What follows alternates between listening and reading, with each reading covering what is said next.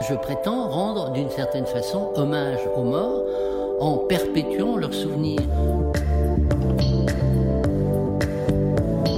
Dans cette série de podcasts Ma vie avec la mort, ça m'intéresse vous emmène à la rencontre de personnes au métier hors du commun. La mort, ils la côtoient au quotidien. Ils vous racontent pourquoi ils ont fait ce choix et ce que ça a changé dans leur vie. André Chabot est artiste sépulteur.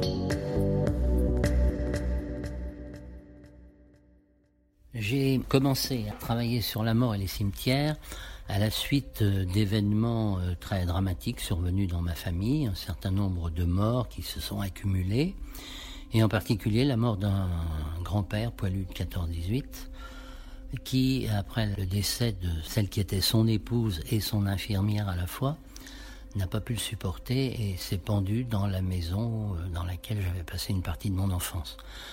Donc la question qui s'est posée à moi, c'est qu'est-ce que tu fais? Comment réagis-tu?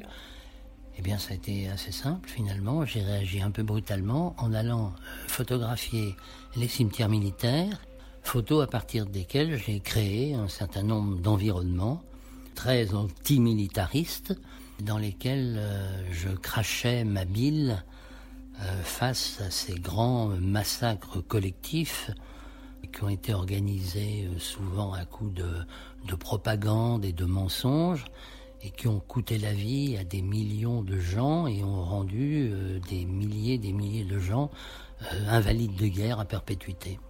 Après avoir en quelque sorte exprimé ma colère, je me suis rendu compte que je suis moi-même un individu mortel, qu'il faudra que je fasse comme les autres et qu'il n'y a pas d'échappatoire possible.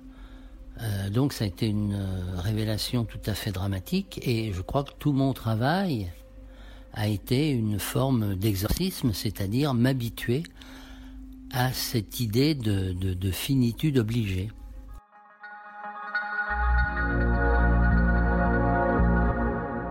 Je suis un promeneur nécropolitain, c'est-à-dire que je parcours les cimetières du monde entier depuis bientôt près d'un demi-siècle et que j'accumule des, images, des archives euh, qui sont le point de départ de travaux postérieurs, à savoir euh, des expositions, des livres, des conférences et aussi, pour couronner le tout, des monuments funéraires que je conçois moi-même. Ce qui m'intéresse justement dans l'ambiguïté des images du cimetière, c'est de pouvoir faire des reportages qui pourraient être des reportages de la ville des vivants.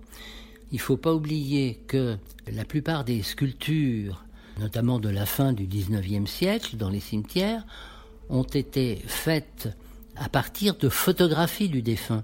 C'est-à-dire qu'on l'a photographié dans les actes de sa vie courante.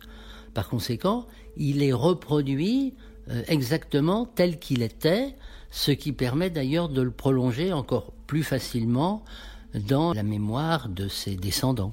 Il y a une contradiction dans le cimetière entre les affirmations d'amour éternel, de souvenirs éternels, de douleur éternelle, et puis la réalité qui veut que les tombes sont peu à peu abandonnées. Je prétends rendre d'une certaine façon hommage aux morts en perpétuant leurs souvenirs. Alors, je ne suis pas du tout croyant, donc je ne pense pas que ces morts s'en réjouissent, pas du tout. Pour moi, la mort, c'est le néant total. Mais d'une certaine façon, ça permet aux, visiteurs, aux vivants, de s'intéresser à des gens qui n'existent plus. Et je pense là à une cérémonie qui a lieu à Vienne, en Autriche, dans un cimetière qui s'appelle le cimetière des Unbekannten, des inconnus.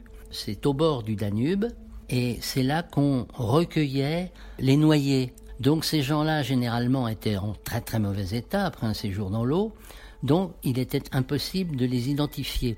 Et euh, donc tous les ans, à la Toussaint, chaque participant va choisir, un peu au hasard évidemment, une tombe qu'il va fleurir, c'est-à-dire qu'on va rendre hommage à des gens à qui on n'avait jamais rendu hommage et pour cause.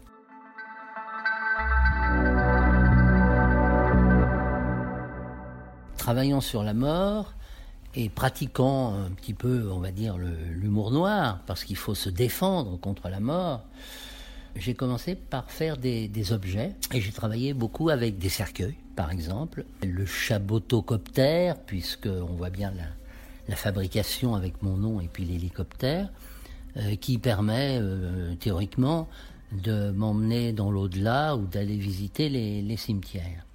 Ce chabotocoptère, il a été accompagné de toutes sortes d'objets. Moi, j'ai fait un nécropolis, c'est-à-dire que sur une grande table, on progresse avec des petits corbillards qu'on fait rouler et on se heurte à un certain nombre d'obstacles. On peut par exemple avoir oublié de payer euh, les honoraires euh, du fossoyeur, mais on peut aussi, et là, euh, contrairement à la, logique, vous êtes éjecté du jeu parce que, erreur de diagnostic, vous n'êtes pas mort. Alors, tout naturellement, j'ai songé à faire moi-même des monuments funéraires. Je pense à un immeuble, c'est-à-dire une stèle en forme d'immeuble du boulevard Saint-Germain, que j'ai créé pour quelqu'un qui était propriétaire de cet immeuble et qui avait été vraisemblablement pendant un certain temps dans un camp de concentration, qui en était fort heureusement revenu.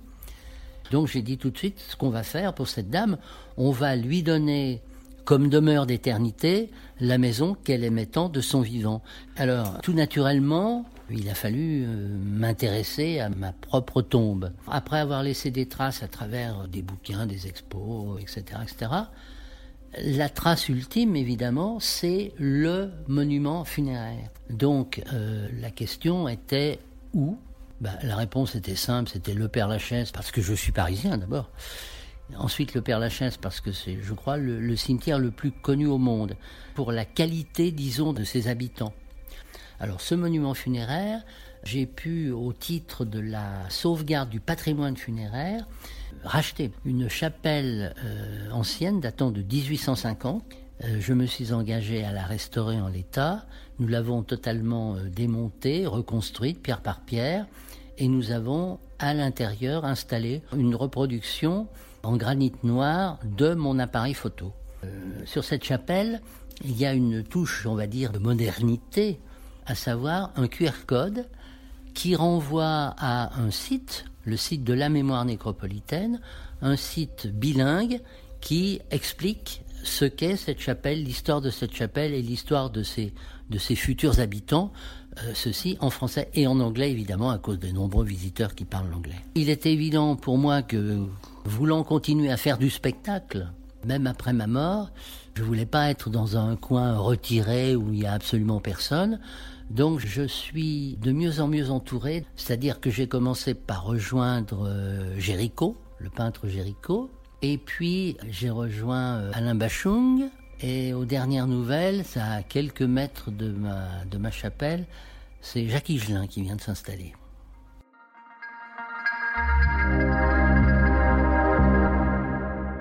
Je crois qu'il y a un pays qui se distingue, c'est l'Italie. L'Italie, avec ses pompes, ses faces, sa théâtralité, son désir de se faire voir, de se faire reconnaître, de se mettre en scène. Pour moi, les, cimetières les plus intéressants sont les cimetières des grandes villes, là où il y a les personnages qui sont euh, généralement les plus connus et qui se font faire les monuments les plus extraordinaires. Et je donnerai la palme à, Gênes, le cimetière de, Stalieno, qui est en quelque sorte un résumé de tous les autres avec euh, ces tombes qui sont d'un réalisme extraordinaire. Donc on nous montre le défunt dans ses activités euh, vitales, les enfants également dans leurs jeux, et puis on voit l'arrivée des anges qui viennent euh, chercher sur son lit d'agonisant celui qui va partir, et puis après la mort aussi, les familles qui se pressent pour les veillées funèbres. Alors en Russie, j'avais eu vent de tombes de, mafieux. Alors je connaissais les tombes de mafieux en Arménie, qui sont tout à fait extraordinaires, d'un kitsch éblouissant, tombes sur lesquelles on peut montrer tous les signes de sa réussite. Ça passe évidemment par les bracelets, les colliers, les voitures. Quelquefois c'est simplement le porte-clés avec l'étoile Mercedes, mais quelquefois c'est carrément la voiture qui est reproduite sur la tombe. Et puis on a aussi des tombes tziganes où là encore euh, on donne à voir les signes de sa réussite à travers des stèles sur lesquelles les photogravures sont euh, ponctuées de quelques taches dorées qui se situe par exemple au niveau de sa Rolex, qui est évidemment en or, et au niveau des dents en or qu'exhibe un zigane qui sourit largement. De tout temps, il y a eu les obscurs et les nantis. Et c'est au début du 19e siècle qu'on a décidé d'ouvrir des cimetières à l'extérieur de la ville. Mais rapidement, la ville les a englobés à nouveau. Et dans ces parcs, le 19e siècle a permis d'une part à des individus d'avoir une tombe personnelle, même si elle reste modeste, et évidemment aux euh, notables, aux industriels, de se faire ériger des mausolées à la mesure de leur grandeur ou de ce qu'ils croyaient être leur grandeur. Ces gens-là s'offraient évidemment les meilleurs sculpteurs de l'époque. On peut trouver euh, quelques sculptures de Rodin dans des cimetières. Et le cimetière de lieu de prestation sociale qu'il était est malheureusement en train de devenir un parking qu'il faut rentabiliser c'est-à-dire qu'il faut mettre le plus de défunts possible sur la plus petite surface possible. Alors aujourd'hui, euh, on a des tombes qui sont complètement standardisées et elles sont de plus en plus fabriquées à l'extérieur. Donc nous sommes envahis par les granites chinois. Euh, autrefois, euh, on montrait sa réussite à travers son monument funéraire qui était destiné justement précisément à vous prolonger et à vous faire rester sur Terre d'une certaine façon par monument interposé le plus longtemps possible. Et j'avoue que c'est un peu ce que je fais moi à travers mon, propre monument funéraire.